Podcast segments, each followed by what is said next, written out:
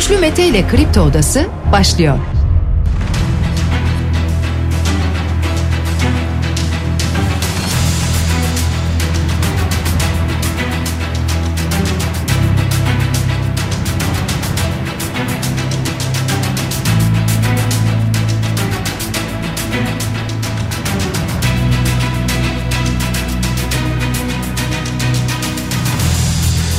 iki Şubat Perşembe sabahından Kafa Radyo'dan, Kripto Odası'ndan tüm Türkiye, yurt dışında bizi dinleyen dinleyicilerimize günaydın. Hepinize sağlıklı ve güzel bir gün dileyerek her sabah olduğu gibi programımıza başlıyoruz. Bugün de Kripto Odası'nda saat ona dek sizlerle birlikte olacağız.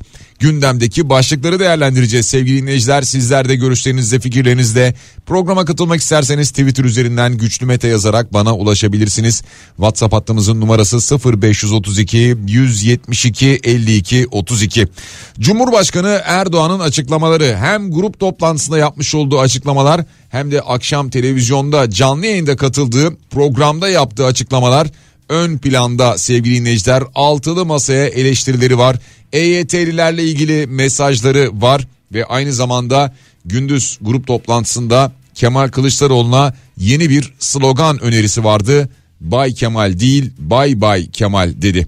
Kemal Kılıçdaroğlu'ndan da hemen sosyal medya hesabı üzerinden organize işlerle bir cevap geldi. Bir filmle, bir filmin sahnesiyle, Bay Bay Happiness sahnesiyle bir cevap verildi. Kanada'dan da vatandaşlarına Türkiye ile ilgili bir uyarı var sevgili dinleyiciler. Şu son dönemde birçok ülkeden Türkiye'de yaşayan kendi vatandaşlarına ilişkin terör uyarısı, saldırı uyarısı var. Dikkatli olun uyarıları yapılıyor.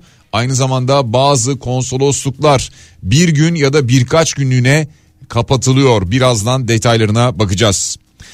Biden'ın evine F B I baskın düzenledi. Dünden Amerika'dan gelen bir başka haberdi bu haber. Borsada dün devre kesici uygulandı ki biraz sonra borsadaki duruma da bakacağız. yüzde beşin üzerinde bir düşüş gerçekleşince devre kesici uygulamaya sokuldu. iki bin yirmi ikide Türkiye'de silahlı olaylarda iki bin iki yüz yetmiş sekiz kişi hayatını kaybetti. Strep A uyarısı var Sağlık Bakanlığı'ndan. Sağlık Bakanlığı diyor ki özellikle ilk yirmi dört saate dikkat edin. Böyle bir uyarı var. Temel Karamollaoğlu, Ali Babacan ve Ahmet Davutoğlu'nu ziyaret etti. Karamollaoğlu'ndan Kemal Kılıçdaroğlu'nun adaylığına ilişkin gelen bir mesaj var. Bu olumlu mesaj neyi içeriyor? Kripto Odası'nda yer vereceğiz. Emek ve Özgürlük İttifakı adayını on üç Şubat'tan önce açıklayacak, iddia bu. Öne çıkan bir isim olduğu söyleniyor. Bu isme de önümüzdeki dakikalarda yer vereceğiz sevgili dinleyiciler. Bakan Nurettin Nebati, Hazine ve Maliye Bakanı, E Y T düzenlemesi için iki bin yirmi üç bütçesine yönelik çok sıkı tedbirler aldıklarını söyledi ve bu yıl için E Y T'nin maliyetinin iki yüz elli beş milyar lira olduğunu ve bunun kasada hazır durduğunu söyledi Nurettin Nebati yaptığı açıklamada. Bu arada Spotify üyeliklerine zam geldi, ücretlere zam geldi Spotify'da sevgili dinleyiciler. Bu zamla birlikte öğrenci üyelikleri on dört doksan dokuz, bireysel üyelikler yirmi dokuz doksan dokuz, aile üyelikleri kırk dokuz doksan dokuz liraya yükseldi. iki bin yirmi üçün ilk ayında iki yüz elli bir hekim yurt dışı için belge istedi. Türk Tabipler Birliği Başkanı Fincancı'ya verilen cezanın gerekçesi açıklandı. Önümüzdeki dakikalarda bunlara yer vereceğiz sevgili dinleyiciler. Bir dini vakfın yurt müdürüne cinsel istismardan on iki yıl, kişiyi hürriyetinden yoksun bırakma suçundan yedi yıl altı ay hapis cezası verildi. İstanbul'da İşrak Vakfı'nda on dört yaşındaki bir çocuk yurt müdürünün cinsel istismarına maruz kaldığını belirterek şikayetçi olmuştu. Bu konu gündeme gelmişti ve buradan böyle bir hapis cezası çıktı sevgili dinleyiciler. Hava koşulları bir yandan olumsuz bir şekilde seyrediyor. Yurdun dört bir yanında meteorolojinin uyarıları var. yirmi yedi il için sarı ve turuncu kodlu uyarıda bulundu meteoroloji. Ve yoğun kar yağışı ile birlikte ulaşımda aksamalar, buzlanma, don, çığ olabilir. Bu tehlikeye dikkat diyor. Şu anda özellikle Doğu Anadolu, Karadeniz'in doğusu yoğun bir şekilde yağış alıyor. Bu yağışların büyük bölümü de kar şeklinde oluyor sevgili dinleyiciler. Ve İstanbul'da lodos var. Bugün İstanbul'da sabaha uyananlar bunu fark ettiler. Hava biraz daha böyle kırılmış gibiydi. İşte bu lodos sebebiyle de bazı vapur seferleri iptal edildi İstanbul'da. Hemen bir de spor tablosuna, futbol tablosuna bir bakalım. Dün oynanan maçlara baktığımızda sevgili dinleyiciler, Trabzonspor Antalyaspor'u iki sıfır mağlup etti ve Galatasaray Ümraniyespor'u üç iki ile geçti. Galatasaray aynı zamanda bir rekor kırdı. Bu sezon resmi maçlarda üst üste on dördüncü galibiyetini aldı ve Okan Buruk da Mustafa Denizli'yi geride bırakarak tarihe geçti bu rekorla birlikte. Bugün üç karşılaşma var. Saat sekizde Fenerbahçe Adana Demirspor deplasmanında mücadele verecek. Ve hemen bir de puan durumuna bakalım. Şu anki tabloya göre Galatasaray elli bir puanla lider. Bu akşam Fenerbahçe'nin maçı var. kırk dört puanla ikinci. Başakşehir üçüncü. Beşiktaş dördüncü. Trabzonspor beşinci sırada yer alıyor. altıncı sırada Adana Demirspor var ama bu akşam maçı olduğunu hatırlatalım bir kez daha sevgili dinleyiciler. Dün Anadolu Efes Euroleague'de Žalgiris'i seksen yetmiş mağlup etti. Dünden Euroleague'den gelen bir başka haber buydu. Fenerbahçe şu anda beşinci sırada, Anadolu Efes dokuzuncu sırada yer alıyor Euroleague'de. Hemen bir de döviz tablosuna bakalım sevgili dinleyiciler. Fed'den bir faiz kararı geldi. Hem de Fed öyle böyle değil, önemli bir artış gerçekleştirdi. yirmi beş baz puan arttırdı. dört buçuk dört yetmiş beş aralığına yükseltti faizi. Şimdi Türkiye'de bir etkisi oldu mu diye baktığımızda dolar on sekiz seksen'de o çakılı olduğu yerde durmaya devam ediyor. Euro, Euro'da ciddi bir artış var. Euro şu anda yirmi lira yetmiş üç kuruş. Bir ara yirmi lira elli kuruşlara kadar yükselmişti. Sonra tekrar yirmi otuzlara kadar düşmüştü. Şimdi yirmi lira yetmiş üç kuruş. Yani yirmi bir liraya doğru gidiyor Euro. Gram altın bin yüz seksen bir lira, çeyrek altın bin sekiz yüz doksan dokuz bin dokuz yüz lira civarında işlem görüyor. Borsa İstanbul'da ciddi bir düşüş var. Biraz önce de söyledik. BIST endeksi şu anda dört bin yedi yüz on üç puan. Yani bugüne böyle başlayacak, dört bin yedi yüz on üç puanla başlayacak. Bakalım bu seyir nasıl devam edecek? Bitcoin'e dönüp baktığımızda burada bir hareketlenme görüyoruz demiştik bir süredir. Bitcoin yirmi üç bin sekiz yüz otuz bir dolar karşılığında işlem görüyor şu dakikalarda sevgili dinleyiciler. Başlıkları böyle sıralamış olduk. Bunlar dışında aktaracağımız haberlerimiz de var program içerisinde. Mümkün olduğunca tüm gündem başlıklarını sizlerle bu bölüm içerisinde, bu saat içerisinde paylaşacağız. Cumhurbaşkanı Erdoğan'ın açıklamaları vardı dün. Hem televizyonda hem biraz önce de söylediğim gibi grup toplantısında. Adaylıkla ilgili adaylığının önünde hiçbir engel bulunmadığını söyledi. Hukuka da, anayasaya da uygun dedi son dönemde yapılan bu tartışmalarla ilgili. Altılı masaya eleştirilerde bulundu. Ortak mutabakat metnini eleştirdi. Yurt dışına, yabancı ülkelere, Türkiye düşmanlarına selam çakıyorlar, selam gönderiyorlar dedi, mesaj veriyorlar dedi. Onlar ipleri altısının, hatta H D P'yi de sayarsak yedisinin elinde bir kukla koymaya çalışıyor. Böyle bir aday modeli bu millete hakarettir dedi. Mesela böyle bir eleştirisi vardı. E Y T'lilerle ilgili emeklilikte yaşa takılanlar, önemli bir mesaj verdi Cumhurbaşkanı. İlk maaş, ilk maaş bu ay ya da Mart ayında olabilir dedi. Yani bu ayı da işaret etti. Şubat ayında da olabileceğini söyledi. Önemli bir mesajdı. Ki Bakan Nurettin Nebati bu paranın kasada hazır olduğunu söyledi. Basın mensuplarıyla kahvaltıda bir araya geldiler. Burada yapmış olduğu açıklamalar vardı. Bakan Nurettin Nebati'nin bu yıl için maliyetin iki yüz elli beş milyar lira olduğunu söyledi ve kasada hazır duruyor dedi. Böyle bir açıklama yaptı. E, tüm bunlarla beraber ikinci el konuta finansman desteği için bir çalışma başlatıldığını da açıkladı. Yani sıfır konut dışında ikinci el konuta da bir finansman desteği başlatıldığını ifade etti Erdoğan yapmış olduğu bu açıklamalarda. İsveç'teki Kur'an-ı Kerim provokasyonuna ilişkin açıklamaları vardı. İsveç'ten samimi adımlar beklediklerini söyledi. Yunanistan'la gerilimden bahsetti. Elimiz kolumuz bağlı oturmamız mümkün değil dedi. Suriye ile görüşmeler konusuna değindi. Aynı zamanda sevgili dinleyiciler, önümüze bir takım koşulların konulmasını kabul etmemiz mümkün değil diye açıklamaları oldu Erdoğan'ın dün televizyon programında yapmış olduğu röportajda, vermiş olduğu röportajda. Genel kurul toplantılarına katılmada sıkıntı yaşadığını, yaşandığını ifade etti Cumhurbaşkanı. AK Parti ile ilgili kendi milletvekillerine verdiği mesaj vardı.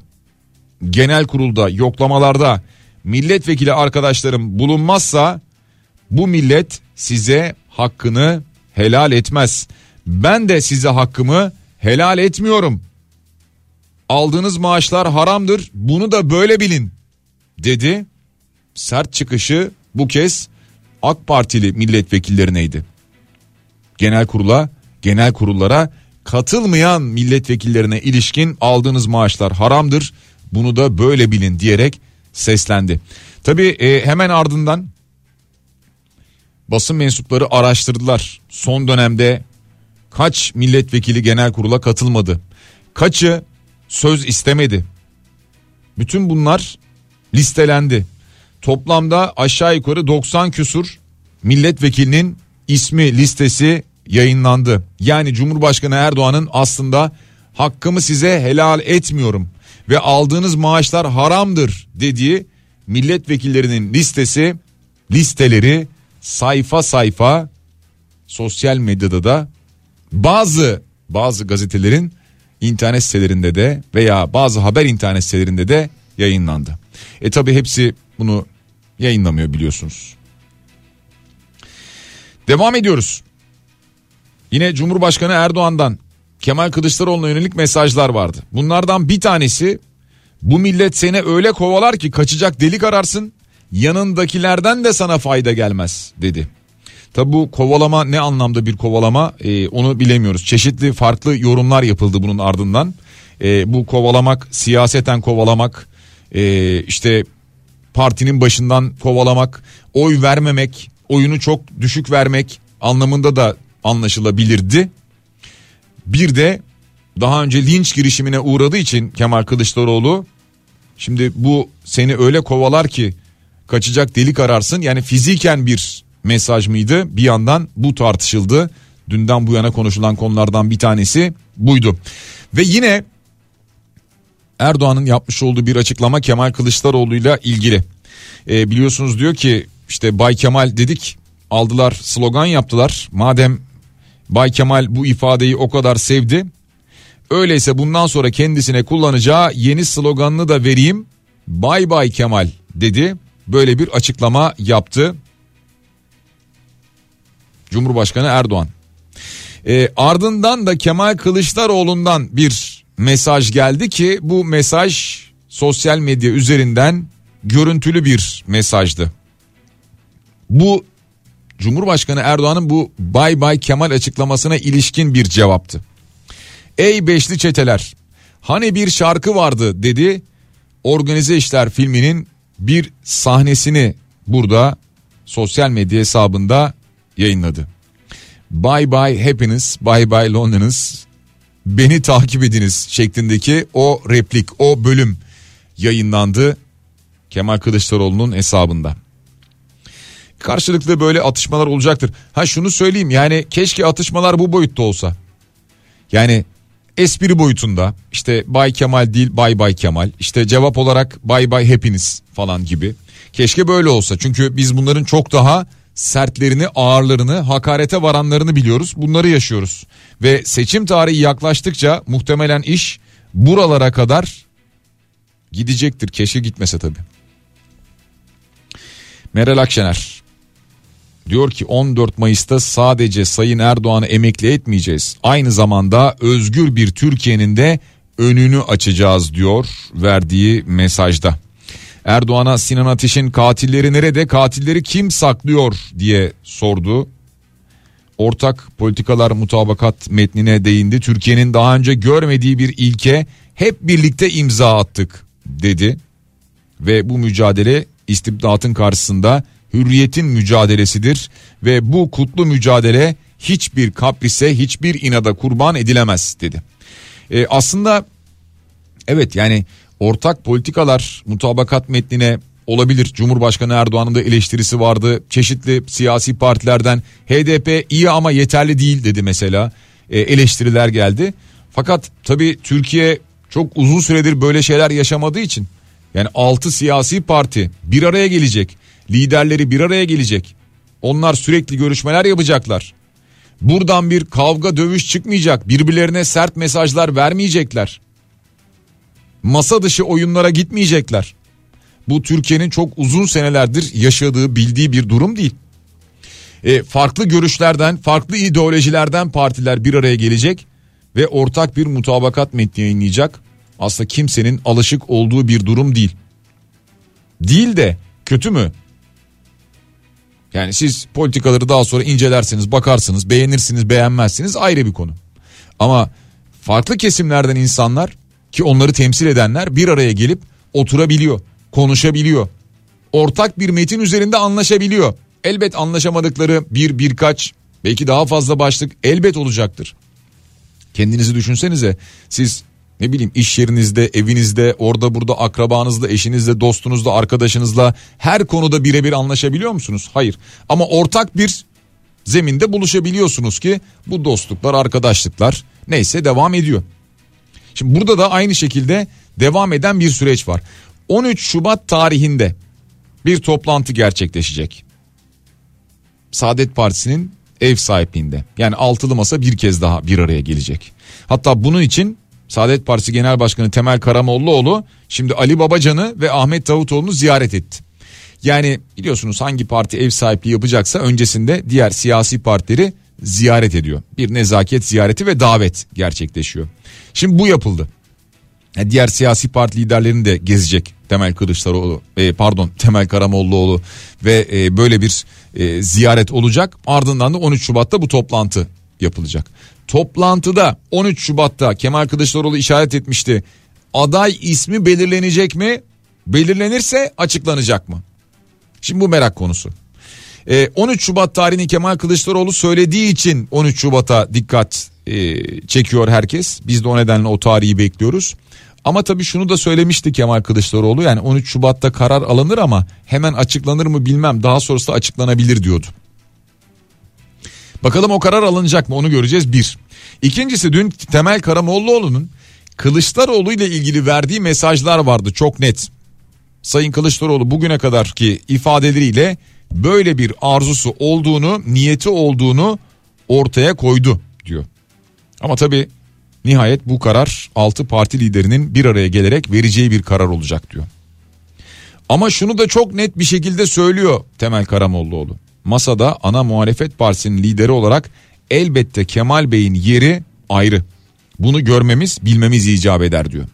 Yani işte e, son zamanlarda konuşulduğu gibi şimdi altılı masa var, evet. E şimdi altılı masa içerisinde en kuvvetli parti hangisi duruyor bugüne kadar almış olduğu oyla?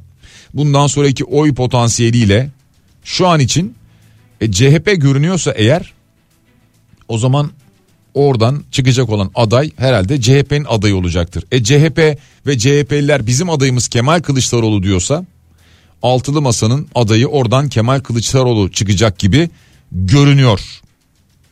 Son anda çok farklı bir değişiklik, çok farklı bir talep, çok farklı bir isim gündeme gelmezse. Emek ve Özgürlük İttifakı, yani H D P'nin de içinde yer aldığı Emek ve Özgürlük İttifakı'ndan bahsediyoruz. Cumhurbaşkanı adayının on üç Şubat'tan önce açıklanması bekleniyormuş. Ama aday olarak kimi gösterecekler? Oraya baktığımızda iddia o ki şu anda cezaevinde tutuklu bulunan eski Diyarbakır Büyükşehir Belediye Başkanı Gültan Kışanak. Şimdi basına yansıyan bir iddia. Ha, H D P bununla ilgili veya Emek ve Özgürlük İttifakı bununla ilgili bir açıklama yapar. Böyleydi, değildi, başka bir şey söyler, onu görürüz. Ama şu an için e, gelen duyumlara bakacak olursak bundan bahsediliyor. Meral Akşener'le başlamıştık. Yine öyle devam edelim. Hükümete başka tepkileri de vardı. Prim ödeme gün sayısının değiştirilmemesiyle vatandaşların yeniden mağdur edildiğini söyledi ve E Y T konusunda da yarım yamalak iş yaptılar dedi. eleştirisi bu yöndeydi. Bu arada Cumhurbaşkanı Erdoğan dün televizyon programında, katılmış olduğu programda yine bir açıklama yaptıktan sonra Meral Akşener bunu alıntılayarak bir cevap verdi. Erdoğan ne demişti? Faiz sebep, enflasyon neticedir. Buna inanmayanlar olabilir. Ben böyle inanıyorum. Alansa benim alanım da ekonomi ve neticesi ortada, dedi. Meral Akşener, evet, aynen Sayın Erdoğan, netice gerçekten ortada, dedi ve fiyatlara dikkat çekti netice itibariyle. Artan fiyatlara, şu anda Türkiye'de yaşanan ekonomik koşullara, zorluklara, bunlara dikkat çekti. Siyasete yine geri döneriz sevgili dinleyiciler. Ama dinleyicilerimizin merak ettiği bir başka konu daha var. Son günlerde özellikle Türkiye ile ilgili güvenlik endişelerini dile getiriyor diğer ülkeler. Mesela biliyorsunuz Amerika Birleşik Devletleri kendi vatandaşlarını, Türkiye'de yaşayan vatandaşlarını uyardı. Fransa, Almanya kendi vatandaşlarını uyardı. Almanya'nın İstanbul Başkonsolosluğu güvenlik endişesi nedeniyle dün bir günlüğüne kapalı olduğunu duyurdu. Düne ilişkin gelen bir açıklamaydı bu. Hollanda İstanbul'daki konsolosluk binasını kapattığını, daha çok işlemleri internet üzerinden dijital bir şekilde gerçekleştireceklerini ifade etti. Bir provokasyon, bir saldırı, bir eylem olabilir, dedi. Kanada vatandaşlarını dün uyardı. Türkiye'de her an bir terör saldırısı olabileceğini kaydetti. Avrupa'da yakın zamanda Kur'an yakma olaylarına misilleme olarak Türkiye'de bir terör saldırısı tehdidi var. Saldırılar, ibadethaneleri, diplomatik misyonları ve özellikle İstanbul ve Ankara'da yabancıların uğrak yerlerini hedef alabilir, denildi. Ki şu ana kadar Amerika'dan da diğer ülkelerden de benzer şekilde Kanada'nın uyarıları gibi yabancıların ağırlıklı olduğu bölgelerde, yani bunlar belki ibadethaneler, diplomatik misyonlar, işte aklınıza neresi geliyorsa bunun dışında ee, yine kalabalığın yoğun olduğu bölgelerde böyle bir misilleme saldırısı olabilir, deniyor. İçişleri Bakanlığı'ndan bu konuyla ilgili bir açıklama gelmişti. İçişleri Bakanlığı hatta şunu da söyledi, ee, yanlış hatırlamıyorsam Amerika'dan gelen bir isim listesi olduğunu da ifade etti. Ve bu kişilere bir operasyon yapıldığını, bu kişilerin gözaltına alındığını söyledi.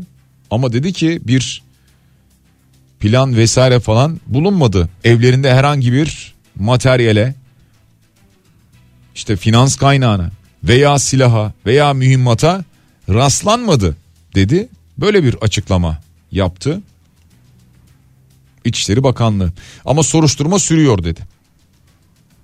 Şimdi bütün ülkeler Türkiye ile ilgili kendi vatandaşlarını uyarırken umarız e, Türkiye'de şu anda istihbarat birimleriyle, emniyetiyle, içişleriyle, işte jandarmasıyla, tüm güvenlik birimleriyle bu konuya ilişkin teyakkuz halindedir. Umarız Türkiye'de bahsedildiği gibi bu istihbarat bilgileri gerçeğe dönüşmez ve bir olay, bir hadise yaşamayız. Dileğimiz bu tabii ki.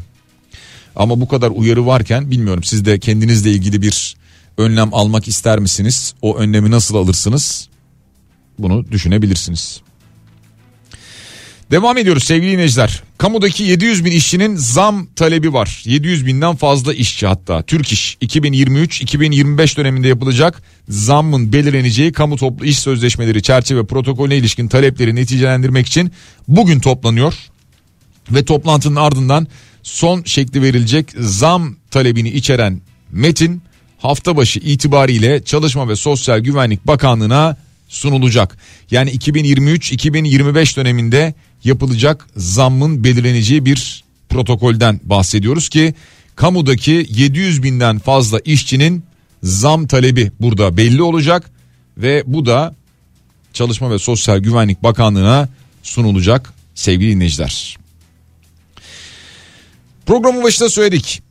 Amerika'nın Merkez Bankası Fed faiz kararını açıkladı. Politika faizini yirmi beş baz puan arttırdı. yüzde dört virgül beş dört virgül yetmiş beş aralığına yükseltti. Şimdi banka bu artış hızını yavaşlatmış olsa da faiz son on altı yılın en yüksek seviyesine çıktı. En yüksek seviyeye çıktı. Yani Amerika'dan e, Fed'den bir buna benzer bir karar bekleniyordu aslında, beklenmiyor değildi.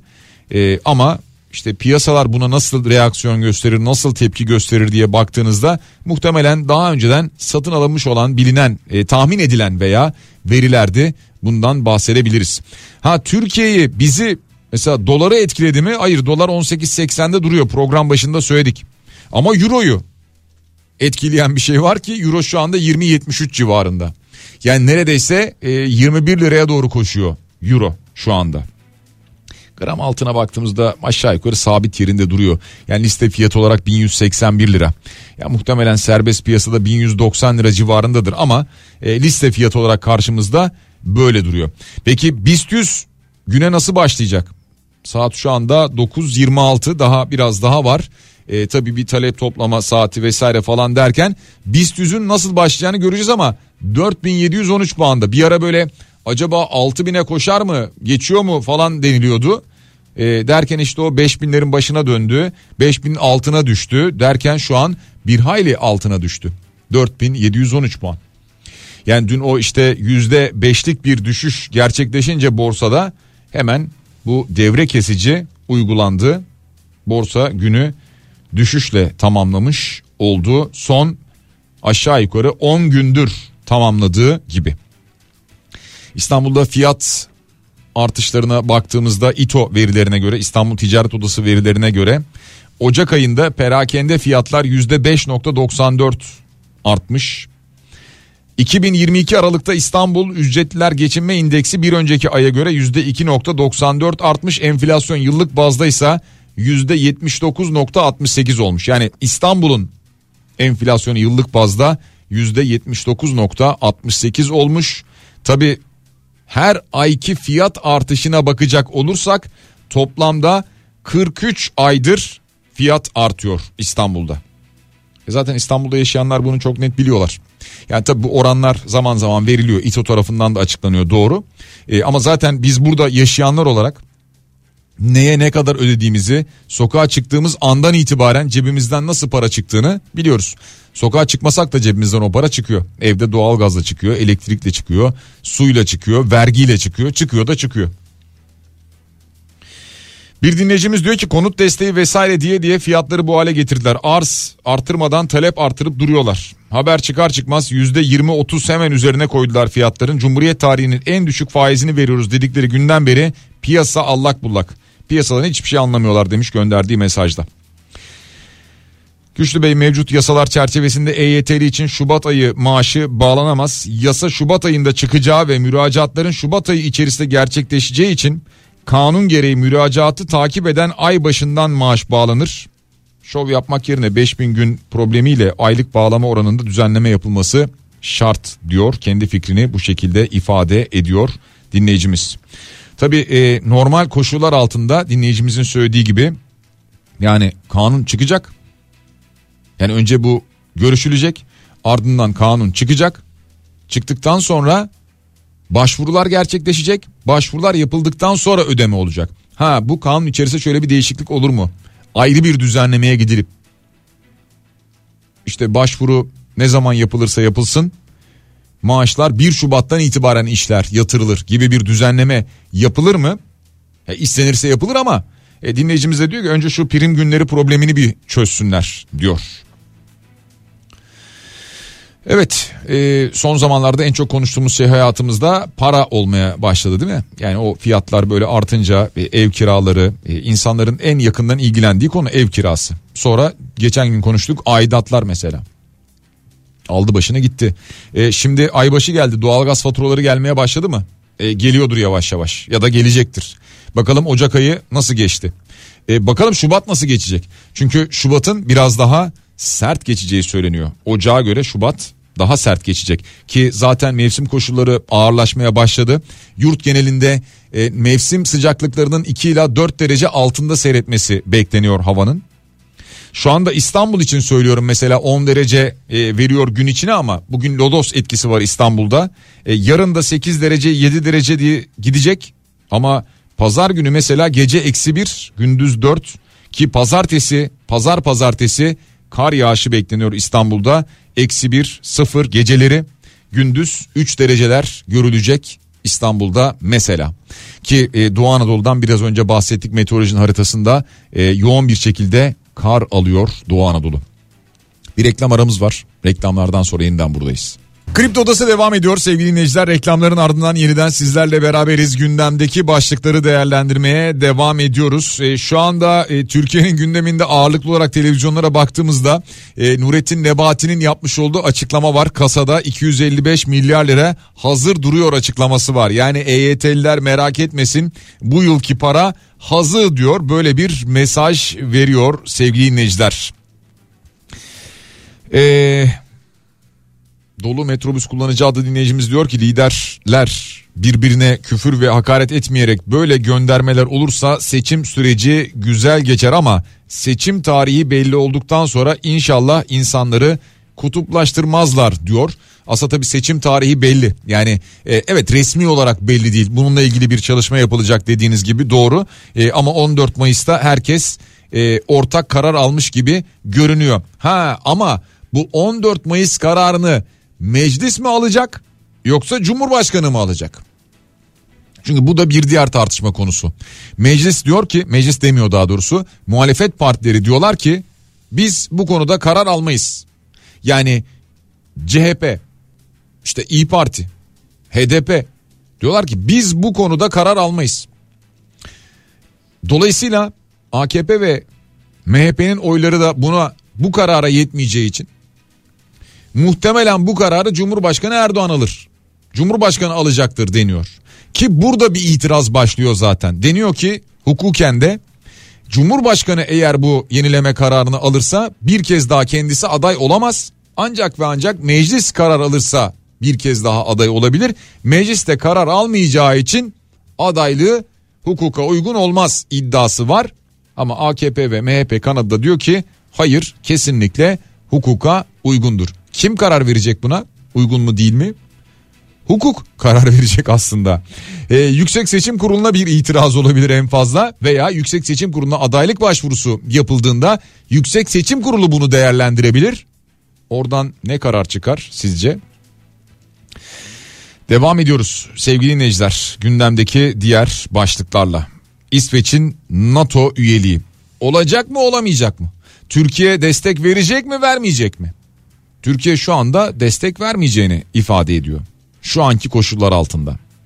Ama hiç belli olmaz, bu iş siyaset. E çünkü son dönemde iş farklı bir yöne evrilmeye başladı. Türkiye İsveç'e büyük tepki gösterdi. Halen de gösteriyor, doğru. Ama bir yandan da şöyle bir şey düşünülüyor. Bu provokasyonlar bilerek yapılıyor. İsveç NATO'ya üye olamasın diye. Ha, bunun ardında arkasında Rusya var mı yok mu? Bir de bu tartışıldı çünkü. Yani bir olay olduğunda sonucu kime yarıyor? Ona bir bakmak lazım. Bunun sonucu NATO'nun genişleyememesine, dolayısıyla Rusya'nın istediği bir noktada olmasına yarıyor. O nedenle şimdi bu konuşuluyor. E, dün Dışişleri Bakanı Mevlüt Çavuşoğlu İsveç'teki eylemlerin amacının İsveç'in NATO'ya üyeliğini engellemek olduğunu söyledi. Yani bu eylemleri yapanlar İsveç'in NATO'ya üyeliğini engellemek istiyorlar dedi. Yani aslında asıl suçlu, asıl sorumlu bunun arkasında olan İsveç değil. Ama birileri engellemeye çalışıyor. İsveç bunun tuzağına düşüyor mesajını verdi. Yani son dönemde sanki böyle bir hava var. E, Cumhurbaşkanı Erdoğan da mesela e, olumlu adımlar bekliyoruz İsveç'ten mesajını verdi dün yine.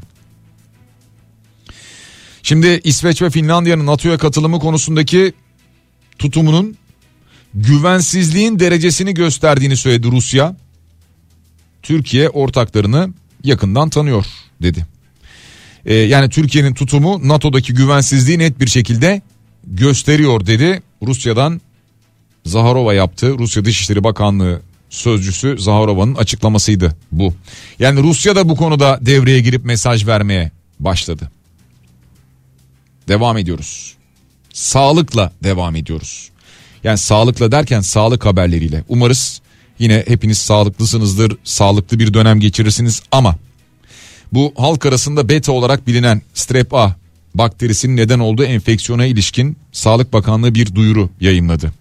Hasta kişilerin antibiyotik tedavisinin yirmi dördüncü saati tamamlanana kadar işe, okula veya kreşe gitmemesi gerektiği, bulaştırıcılığın tedavinin yirmi dört saatinden sonra sona erdiği belirtiliyor. Dolayısıyla eğer Strep A teşhisi konmuşsa, tespit edilmişse, işte hekiminiz nasıl bir tedavi önerecekse size, ki antibiyotik tedavisi deniyor, bunun yirmi dört saati tamamlanana kadar bulaştırıcılığı var. O nedenle işe, okula, başka bir yere, çevreye bulaştırmamanız, bulaştırmamanız adına kendinizi izole etmeniz gerekiyor. Gitmemeniz gerekiyor. Şimdi Strep A'nın nadiren ciddi ve hayatı tehdit eden bir e, enfeksiyona sebep olabildiği ifade ediliyor. Aynı zamanda tüm bunlarla beraber işte hayati tehdit edici vaka sayılarında iki bin yirmi iki itibariyle belirgin bir artış olduğu da söyleniyor. Avrupa'da çeşitli ülkelerden vaka bildirimleri var çünkü. E, yine Strep A hasta kişilerin öksürme ve hapşırmasıyla yayılan damlacıklara doğrudan maruz kalmakla veya mikrobun yayıldığı yüzeylere dokunduktan sonra elleri yıkamadan ağız, burun veya göz temasıyla bulaşabiliyor. Aslında e, Covid döneminden tedbirlerimizi biliyoruz. Aldığımız bu tedbirleri almaya devam edersek buradan biraz uzak durabiliriz.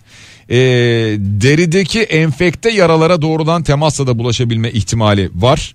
Ani başlayan ateş ve boğaz ağrısının en önemli belirti olduğu söyleniyor. En önemli belirti ani başlayan ateş ve boğaz ağrısı. Bazı vakalarda mide bulantısı, karın ağrısı, kusma, vücutta yaygın bir döküntü ve kızarıklık da görülebiliyor. Bir kez daha söyleyelim, ilk yirmi dört saate dikkat edin diyorlar. Peki nasıl anlayacaksınız? E bir hastaneye, doktora gitmeniz gerekecek. Ani başlayan ateş ve boğaz ağrısı varsa o zaman doktora görünmenizde fayda var, hemen acilen deniyor. Doktor demişken hekimlerimizin durumuna bir bakalım. iki bin yirmi üçün ilk ayında, yani bu sene Ocak ayında iki yüz elli bir hekim yurt dışı için iyi hal belgesi talep etmiş Türk Tabipler Birliği'nden. Geçtiğimiz yıl iki bin altı yüz seksen beş doktor bunu almıştı. Şimdi ilk ay iki yüz elli bir doktorla başladık bakalım. Yurt dışı için iyi hal belgesi. Niye? Yurt dışına gitmek istiyorlar. Burada kalmak istemiyorlar. Burada kendilerine bir gelecek görmüyorlar. Türk Tabipler Birliği'nden bahsetmişken Türk Tabipler Birliği Başkanı Şebnem Korur Fincancı'ya verilen hapis cezasının gerekçeli kararı açıklandı. P K K ile iltisaklı televizyon kanalında sarf ettiği sözlerin ifade özgürlüğü kapsamında değerlendirilemeyeceği açıklandı. iki yıl sekiz ay on beş gün hapis cezası almıştı Şebnem Korur Fincancı, daha sonra da tahliye edilmişti. Hatırlayacak olursanız sevgili dinleyiciler. İstanbul'da bir vakıf, İşrak Vakfı. Hatırlarsanız gündeme gelmişti, geçtiğimiz haftalarda konuşmuştuk. on dört yaşındaki bir çocuk yurt müdürünün cinsel istismarına maruz kaldığını belirterek şikayetçi olmuştu. Daha sonra ifadesini değiştirdi ama mahkeme suçu sabit gördü.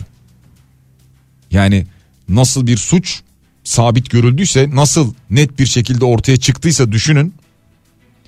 Bu tutuklu yargılanan İşrak Vakfı'nın yurt müdürü hakkında nitelikli cinsel istismardan on iki yıl, kişiyi hürriyetinden yoksun bırakma suçundan yedi yıl altı ay hapis cezası verildi.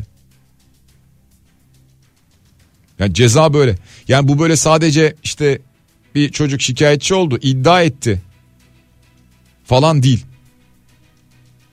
Bu nasıl bir e, suçta sabitlik görüldüyse on iki yıl artı yedi yıl altı ay hapis cezası verildi bu yurt müdürüne.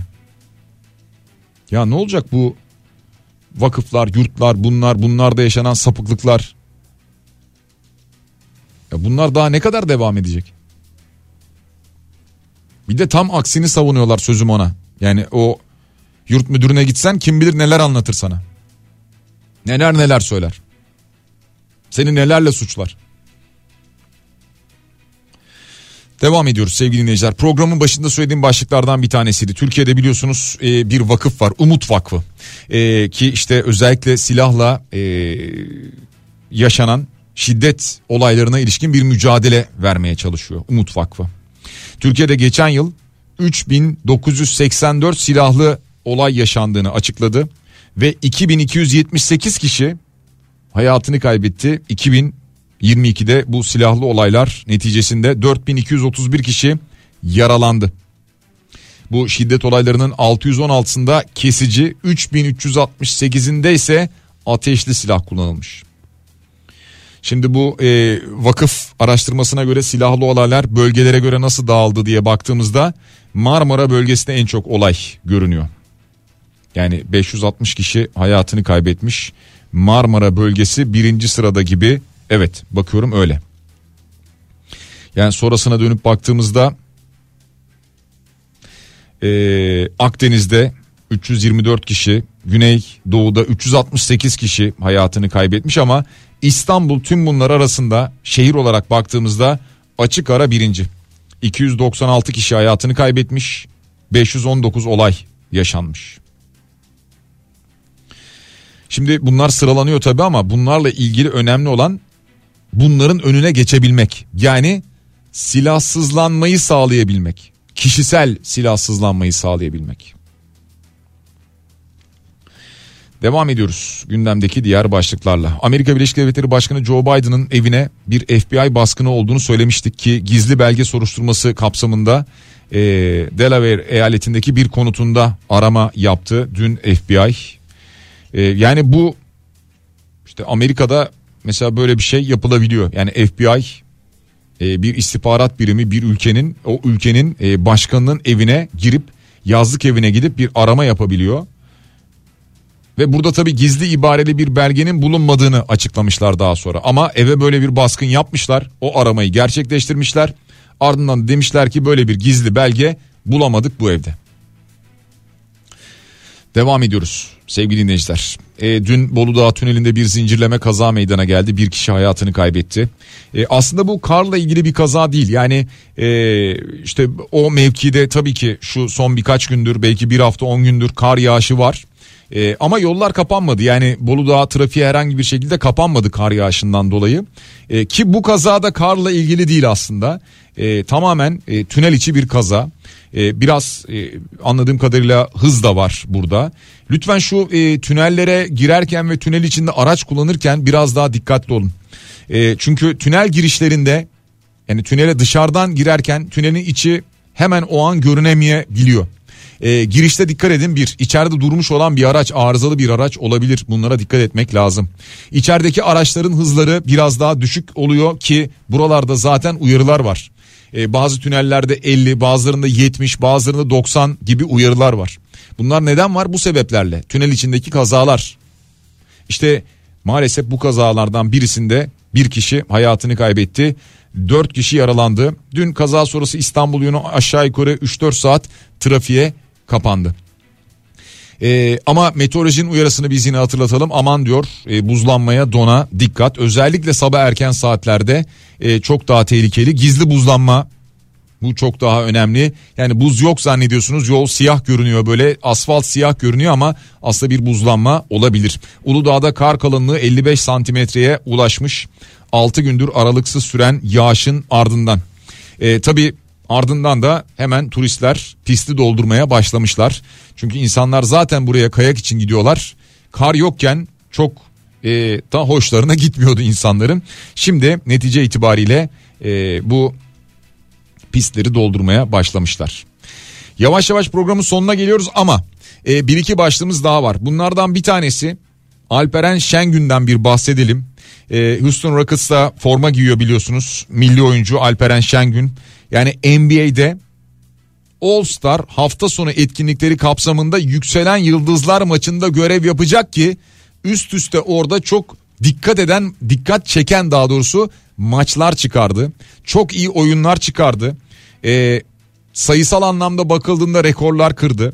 Alperen Şengün'ü e, canı gönülden tebrik ediyoruz. Yükselen Yıldızlar maçında N B A'de görev alacak. Bir kez daha tebrik ederiz. Başarılarının devamını dileriz. İstanbul'da lodos biraz deniz ulaşımına engel oluyordu erken saatlerde. Halen daha engel oluyor olabilir. Eğer bir seyahatiniz varsa deniz ulaşımıyla e, gitmeden önce hangi vapur seferleri şu anda çalışıyor, hangileri çalışmıyor kontrol etmenizde bir fayda var sevgili dinleyiciler. Biz artık programın sonuna geliyoruz. Cenkere Teknik Masa'da teşekkür ediyoruz. Biraz sonra Bediye Ceylan güzelce sizlerle birlikte olacak. Ee, güzel Şeyler programında saat on ikiye dek. Dün biliyorsunuz Barış Manço'nun e, doğum günüydü. E, doğum gününde birkaç şarkısını bir arada dinleyebildik. Vaktimiz biraz kısıtlıydı. Bugün Barış Manço'yu yine bir başka şarkısıyla dinleyeceğiz.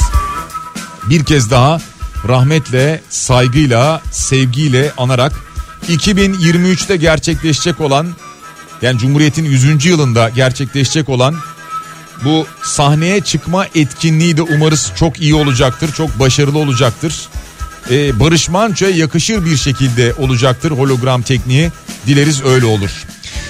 Yarın sabah yeniden buluşana dek hepinize sağlıklı ve güzel bir gün diliyorum. Şimdilik hoşçakalın.